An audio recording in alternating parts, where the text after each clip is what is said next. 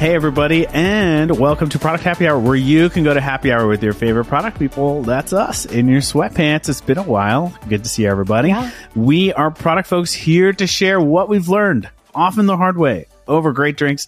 Why happy hour? Why not? It's the best way to get the inside scoop from grizzled vets with the scars to prove it. Thanks for giving us a listen. The best ways you can help us keep this party going is to head to our website and subscribe at producthappyhour.com. And please consider supporting the show with a paid subscription. It's either $5 a month or $30 a year. That's literally one Starbucks latte a month or one DoorDash order a year to keep this sucker going. Finally, please, please, please subscribe on Apple Podcasts, YouTube, Spotify, or wherever you get your podcasts for easy listening anywhere, anytime. With me, as always, is Zero Joe Hall. Hey, Era, what's happening? Hi, I am so happy to be back. I feel like it's been a long time since I've actually taken the time to pour my alcohol into a fancy glass instead of just drinking it straight from the bottle. um, yeah, it's been a while. I'm happy to be back. In today's episode, we're going to talk about how to develop that PM spidey sense. It's what helps shape your product intuition and decision making. And I hope you all come away with an understanding that product sense is not some like Marvel superhero power you have to be born with. It's actually a muscle you can develop. And there are some super practical things Ajay and I did to help develop our intuition and become more capable product leaders. And we're going to drop all that hot knowledge on you today. Yeah. So if you decided to listen to this episode, you'll learn how to prime your heart and mind to think and lead like a product manager. As for our drinks today, I am drinking an Irish coffee because I'm tired and I need it. Okay. Don't judge me. I just spiked my morning coffee. Uh, and there's no better way to start the morning. Era, that looks like fancy glassware, just like you talked about earlier. So I'm guessing it's like a gin something. Yeah, yeah, yeah. This is like um gin with a splash of gin and then garnished with gin. Don't judge me. I just like what I like. All right. Okay. Well, today's drinking game word is intuition. So if you hear us say intuition, take a swig of that cocktail if you've got one, or your morning coffee. Maybe you're driving into work and play along with us. Let's roll into the episode. Sound good? It is an excellent topic, and I want you to know that a lot of people have misconceptions about product sense, which is why this episode is very important. And I think it's kind of the shiny, vague object that when you like look at a product manager and you're like dazzled by their ability to predict how this metric might move or they have these cool feature ideas or they make good decisions about what to prioritize. A lot of that comes from developing product sense. And yeah, like I said, there's a, a misconception that it can only come from years of experience or you have to be some like, you know, sweaty, grizzled veteran like us. It's complete bullshit. um, product sense can be developed and it's all about how you approach the world, not just your job. Um, so yeah, I think we should get into it. And maybe we start start by defining what it is. Product sense refers to a product manager's ability to understand what customers want and need and to translate that understanding into successful products. It involves a combination of intuition, creativity, and analytical skills. That Yeah, seems well- pretty important, right? Yeah. I mean, how do you practically apply that though? Uh, you know, in tons of ways, but if I had to summarize, having strong product sense, uh, it really lets us make informed decisions about what features to include in a product, how to design and develop it, and how to position and market it. It also helps us identify opportunities for innovation and to stay ahead of the competition. I liken it to like, it, we were talking about this earlier. It's kind of like your spidey sense. It's especially useful when you don't have as much to go on. Like you're maybe you don't have the perfect user research or you know maybe you're building from 0 to 1 and you know when you're doing those types of activities product sense really comes into play, right? Yeah, you're like out of quant and you're like, okay, rely on my intuition. Whoop, drink. Mm-hmm. No, you did it. Do you think um, Yeah. Steve Steve Jobs had product sense? Yes, and I think probably when people talk about product sense, that's who they picture in their minds. Uh, you know, Steve Jobs was uh, widely recognized for his product sense, which was critical in the development of many of Apple's iconic products. He had an ability to anticipate future market trends, identify unmet customer needs, and translate that understanding into innovative products. He was deeply involved in the development of products and had a hands-on approach and was known for his obsession with design and simplicity. Uh, and his heart and mind were primed to examine his products and the competition's products. And the awesome thing is that can be honed and developed. You don't have to be just born with it. Steve Jobs wasn't born with it. And so, you know, developing this sense is, is definitely a possibility. Yeah. I, th- I think that's intimidating, right? Is like, if you have to be some kind of mastermind to be good at your job, it's like, okay, well, I'm never going to be that. Or if you're just starting out or trying to transition into product, um, the refreshing thing is you don't have to have had these years under your belt or be some kind of like crazy genius like Steve Jobs. Um, and it all kind of starts with like these two main categories how to prime your heart, or like, you know, you make a lot of decisions emotionally, and then also how to prime your mind to kind of be in product sense. I think we should start with heart. Um, I'll take this mm-hmm. first part. Okay, so I think the first way to prime your heart or how you kind of think about things emotionally is to be empathetic. Um, in my opinion and my personal experience, um, you need three things. You need to have this empathetic approach because um, it will allow you to be open to new ideas and new methods. Um, and it will also allow you to seek inspiration and allow yourself to be inspired. You don't always have to be right. The answers don't always have to come from quant. You'll be surprised how often they come from unique places. Yeah, and I and I think my this is my favorite one on the list is being empathetic. Um, that's you know really centered around understanding users, features, and opportunities. I think it's the best. It's really my favorite one. Yeah, I, I totally agree. What are some ways you've like built empathy and how has it helped you at your current job? I think there's a, few, a few key things I did early on in my career, even before I was a full blown PM that really helped me be more empathetic to users. Uh, first, I simply just watched other people interacting with products. You know, I think it's important to recognize uh, that you may not be the most representative user. In fact, if you're working technology, you're listening to this podcast. You're definitely not. you're probably an early adopter of technology. Yeah, like where there's a pretty good chance we're not, you know, your average user. Uh, there are tons of different expectations other than your own for the same product. Um, you know, and that can manifest itself in in different ways. You know, we were talking about Steve Jobs earlier. I love watching the iPhone keynote. Have you seen that? Like so Have many watched, times. Like, the keynote, it's uh, embarrassing. Uh, full way, full way through. Yeah. I, I mean, um, if you have an interest in technology and you haven't seen that, I highly recommend, you know, if you want to pause us and go watch that, I highly recommend it. One of the things that really comes across in that keynote is that he really has empathy for how people really use their phones and how uh, far behind the competition was for what people wanted to be able to do. Uh, you know, he brings up all of these old phone models and how they had like these physical plastic keyboards and how you know, they have these tiny screens that were low resolution. So you can't like watch your favorite YouTube video. You can't read the New York Times, which is an example used a lot. So it really showed just how much empathy he really had for what people were struggling with out there. And there are a lot of famous stories of him like hiding in bushes and watching people shop at the Apple store just so he could like get a glimpse of what you know real people's behavior was like for the things that he was working on. But that that keynote i think is a, a master class in just really walking through what real problems real people have. Um and then in terms of just uh, real life examples of where i've seen uh, where you really can kind of get a sense for really what confuses people um, and how that can manifest itself into making a, a great product. There was one example really early on in my career where I was building a product for property owners at Vrbo to help them manage their business on their phone. And there was a function where you would create quotes as a property owner for travelers planning on visiting your property.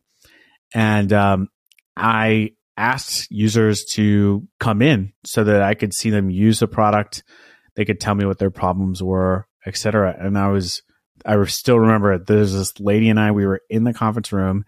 She was using the product and the taxes were being calculated wrong, which is actually something that we were doing wrong.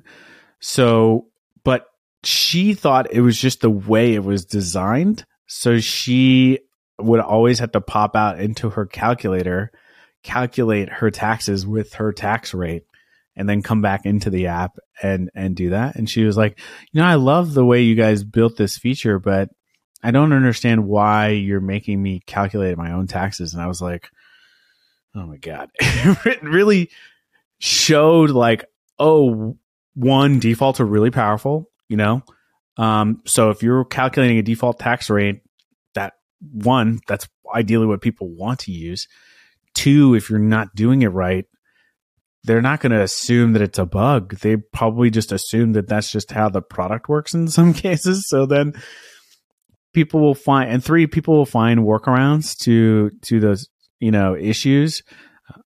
But, you know, you'd probably have a lot better shot if you just fix the default, right? Which is what people are going to want to use anyway, but you're use, you're making it harder for your, uh, for your customers.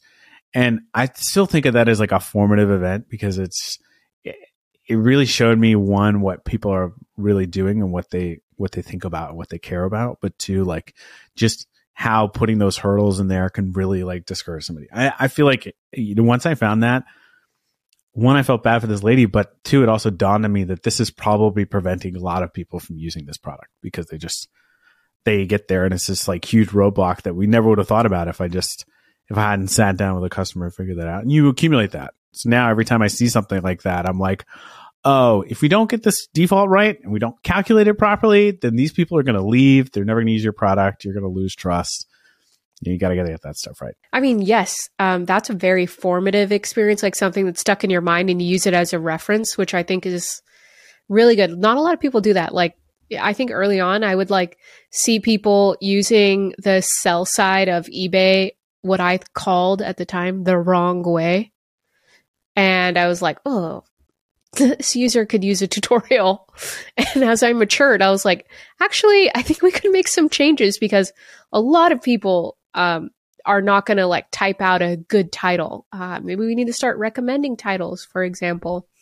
Yeah, let me push us forward though. So, yeah, beyond being empathetic, we also want to keep ourselves open to new ideas and to seek inspiration. And I think I love this one because it's really made me flexible and innovative at my job. I think through like, okay, so so how do I go about doing this, and how should you go about doing this?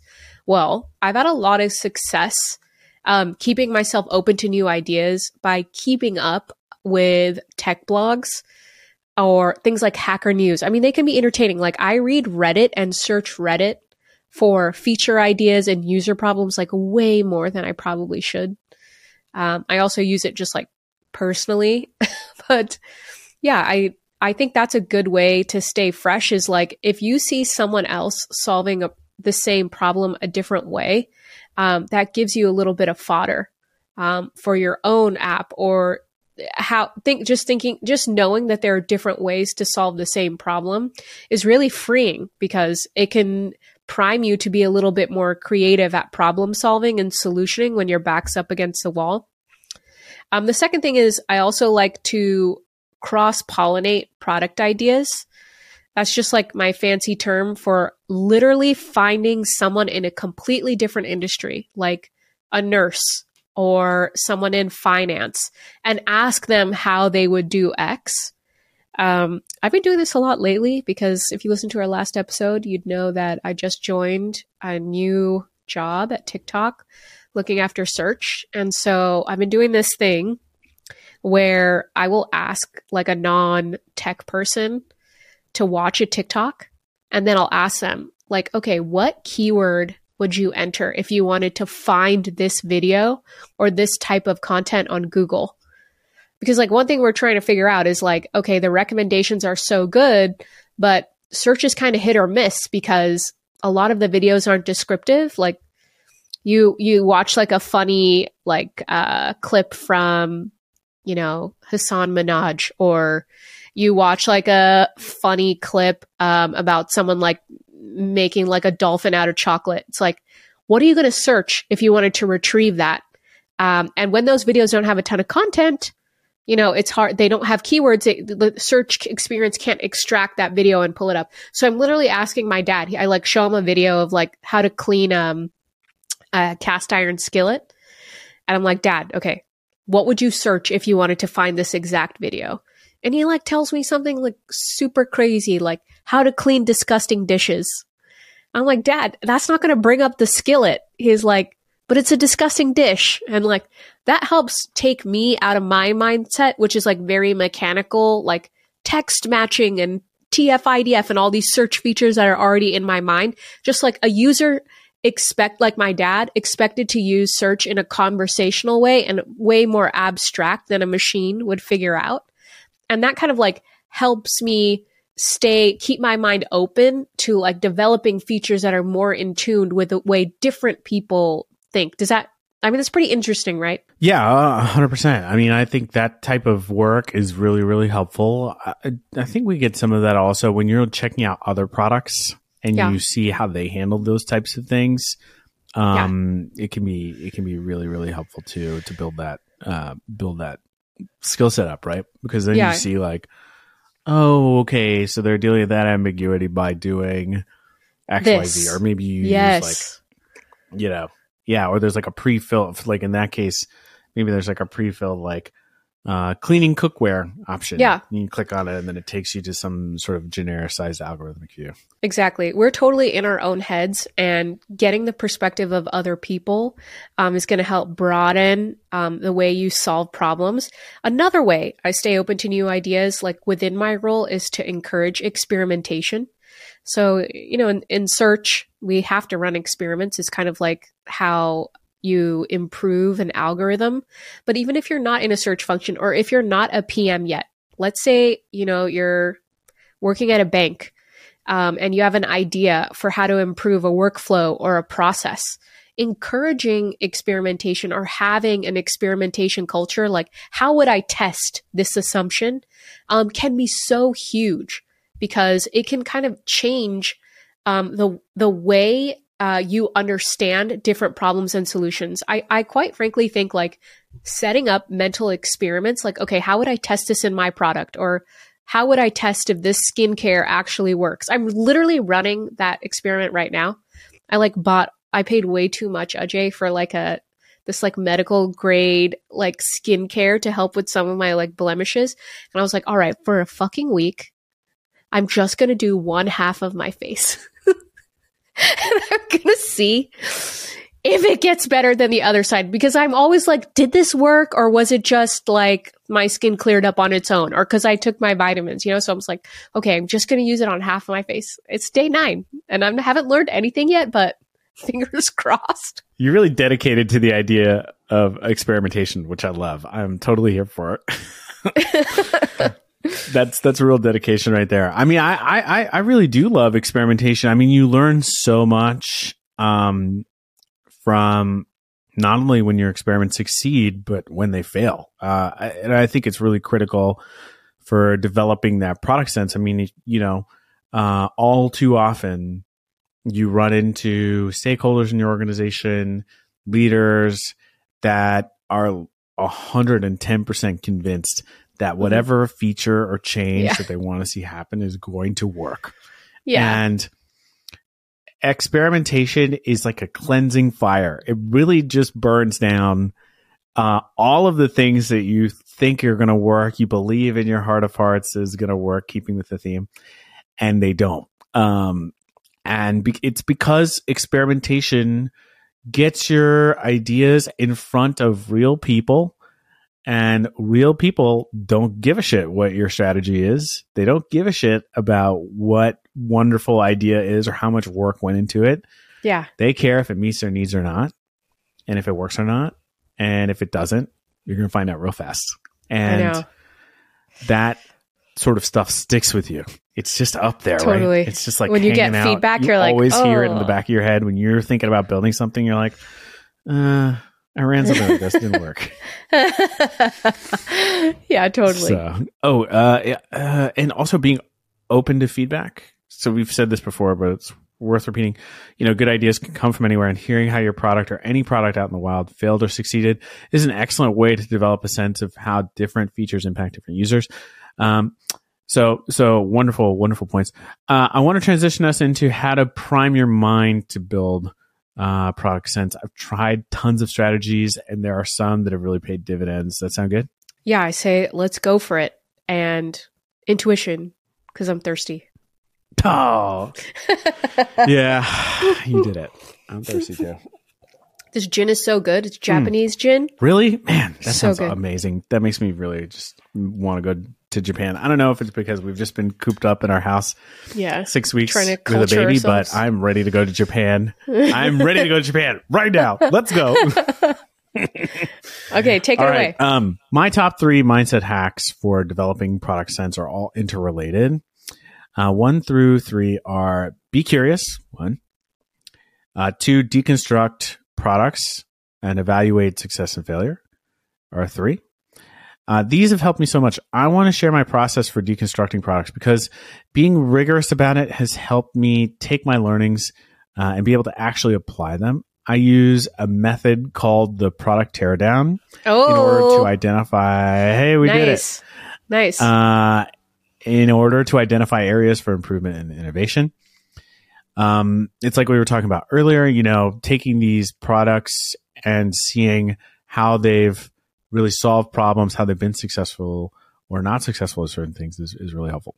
okay. Walk so, me through your teardown are because few- are you methodical about it or are you Yeah. just like willy nilly? Here's what I would say makes a lot of sense and then walk through the specific components. But the way I like to do this is, you know, if there's a, if there's a product out there that I want to evaluate, um, I have a tendency to just kind of jump right in and start poking around first and, and kind of getting a feel for things. Um, but then I refer back to a framework to kind of fill in the gaps of what is important to understand when tearing down these products. So, so I have a tendency, and everybody does it, can do it differently, I'm sure.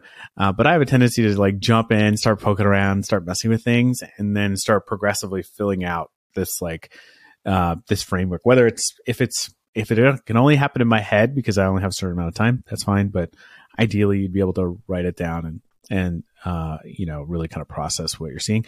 Um, so here are the main areas. Um, identify the main components. Do this by breaking down the product into its main components, such as features, the user interface, and overall user experience. If it was an app, uh, for example, you could look at the menu and settings and interface and steal those labels.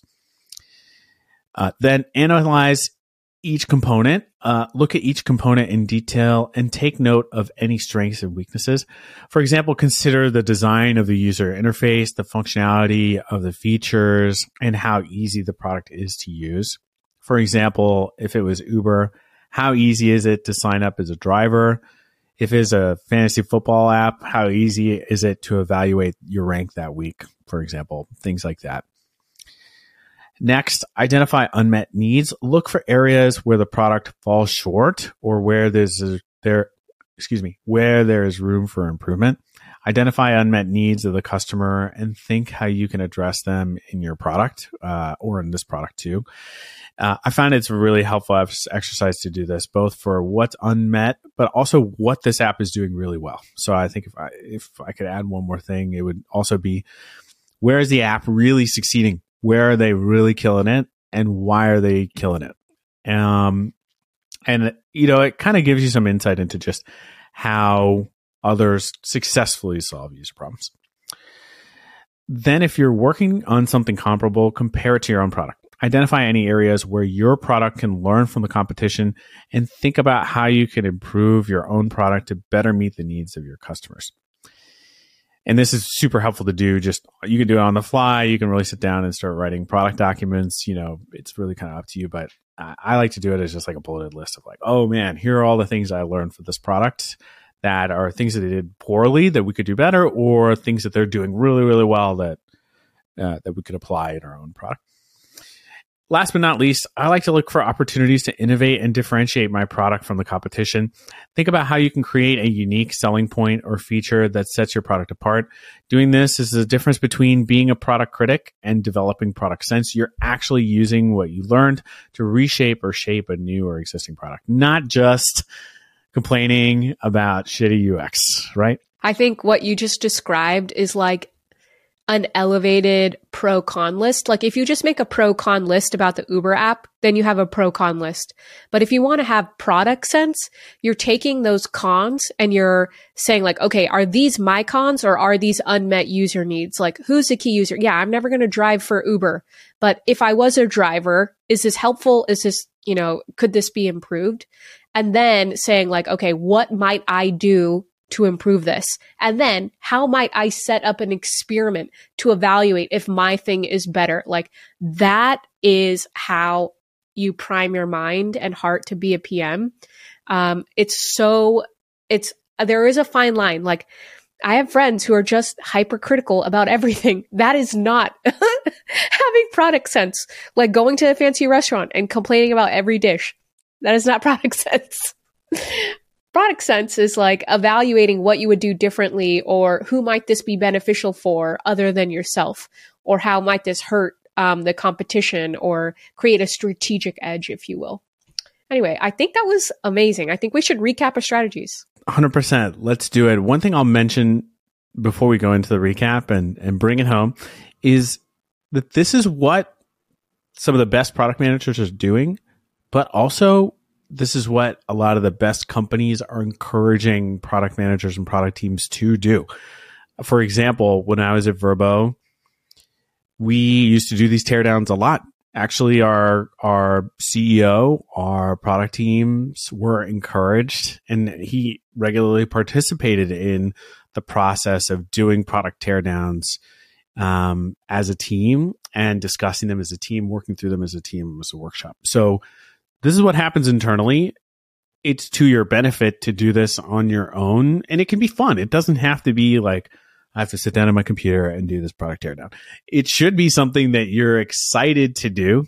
Uh, and when there's a new product coming out, check it out. Ex- do this exercise. You don't have to be, um, you know, sitting at your table doing it for three hours. You can do it on the fly, 15 minutes when you're waiting in line for something you know, that's how that's how I do it. I like I don't know about you, Era. I'm sure you do something similar, but there every time something new comes out, like it's out there.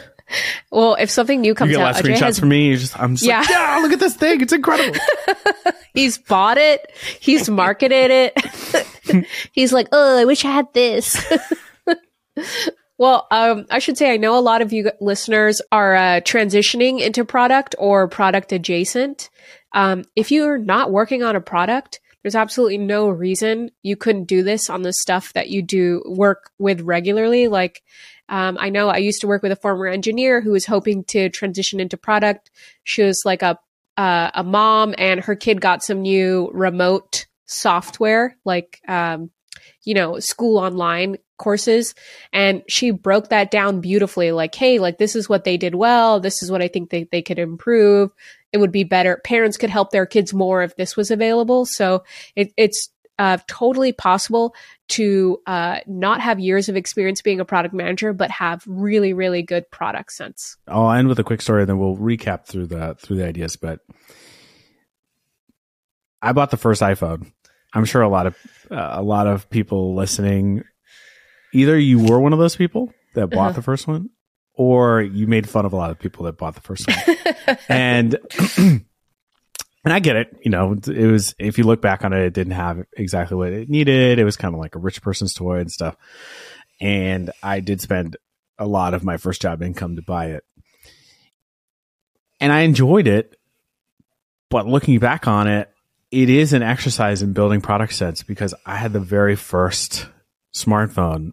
I got a chance to see what that experience was look like, uh, what that experience was like. You get to play with a lot of the apps and understand it, understand the technology.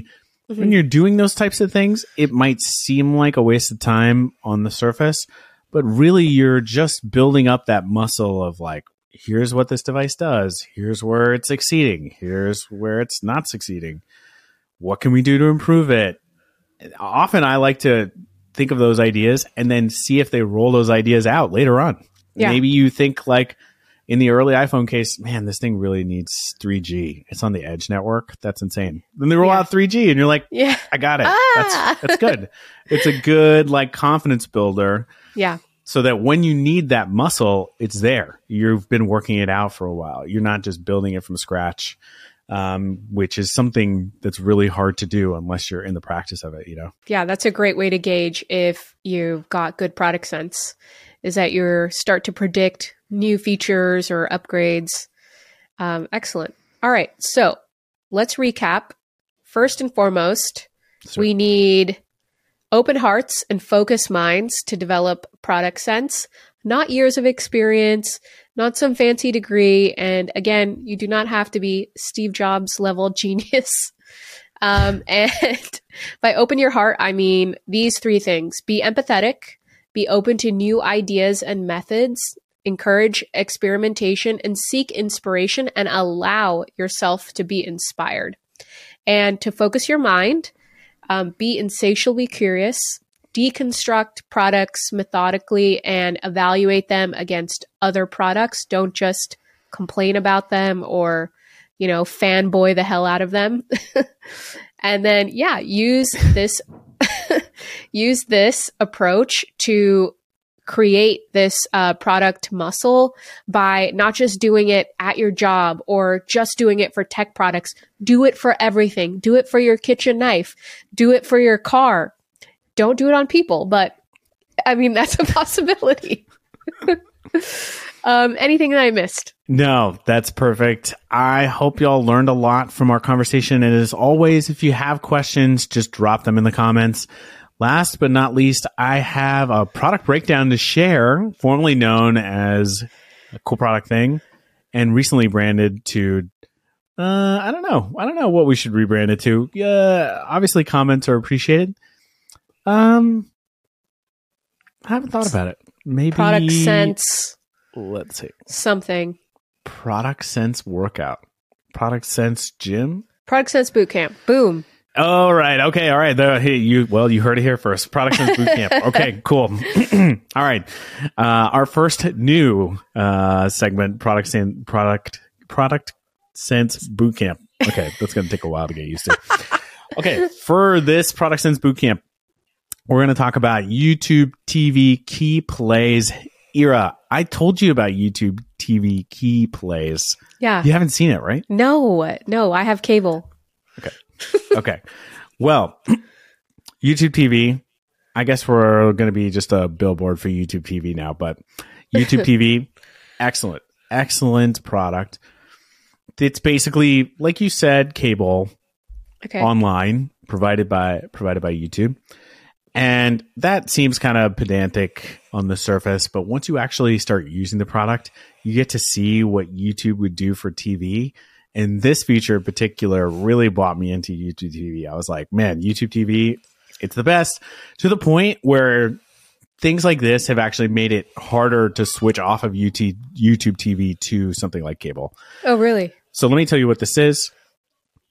YouTube TV key plays. When you're watching a sports game, there are key plays that are happening in the sports game, right? You're Okay. somebody gets an interception, for example, like what happened in that stupid Cowboys game yesterday. and um, those key plays are what make up a game. Often, though, you can't watch a whole game. I have kids. I got to put my kids to bed. The games are happening usually right around bedtime, so I'm going to miss a bunch of it. Okay. So, what YouTube TV came up with was a way to programmatically generate basically a highlight reel of all the key plays in the game while the game is happening. So, Oh. instead of having to wait until the end to get the highlights on YouTube or something, Yeah. or instead of having to watch the whole game through for four hours, Mhm. YouTube, through its data analysis and collection, figures out what the key plays are and allows you to catch up to the live part of the game through those key plays. So instead of watching the two hours of the game that you missed, it just says here are the 11 key plays that happened that you missed. Click here. You Whoa. can watch all 11 key plays. Like they just show you the key plays in like one playlist. It's like and then you just crack. cycle through all of them until you get to the live game. it is out of all the features that they have on YouTube TV, that one is my favorite one. It has saved me hours of watching games, watching the parts where nothing's happening, Commercials, Um, timeouts. commercials, timeouts, injuries, like all that stuff. And not that's a bad. I mean, injuries suck. I, I feel bad for the people that get them, but you know, you get to skip all of that and and and Yeah. watch it. It's like you're watching the YouTube summary of a game be created live while you're watching the game. Very, It's very cool. Really, Imagine if they had that for like movies. Is that weird? I don't want to People rush never through watch movies. I'm just kidding. I mean, i- in a way, we're kind of doing that for like a careers, for product management careers. We're like, just listen to this. Don't worry about it. We're totally shortcutting. We'll. Um, it's a really brilliant thing. I mean, in ter- thinking about it in terms of product strategy, Hmm. one, it's a feature that you can't really get anywhere else. So it's keeping me as a YouTube TV subscriber, keeping me engaged because I can't get it anywhere else. So I'm Yeah. I'm hooked now. And two, it's really solving a user problem. It's really getting into like, oh man, I can't sit and watch this game for four hours. yeah. So let me just watch the key plays to catch me up, and I'll watch the last hour or two hours. So from a user need perspective, it's solving that. But if you think even broad, more broadly, more people might watch sports because they can just watch the key plays instead of having to sit and watch the game for three hours. I know it makes uh, a lot of people in my life really happy when I don't have to watch the game for four hours. I can just skip through it, watch an hour of it, and watch something else. You know, So, which and like, great. I'm glad would you get to spend more time cover, would you like watch more games if you used key plays? Like, can you, they don't just do it for one team, right? They do it for, do they do it for all NFL games? Yeah, they do it for all games, and it's not team specific. You just are watching the key plays from either team.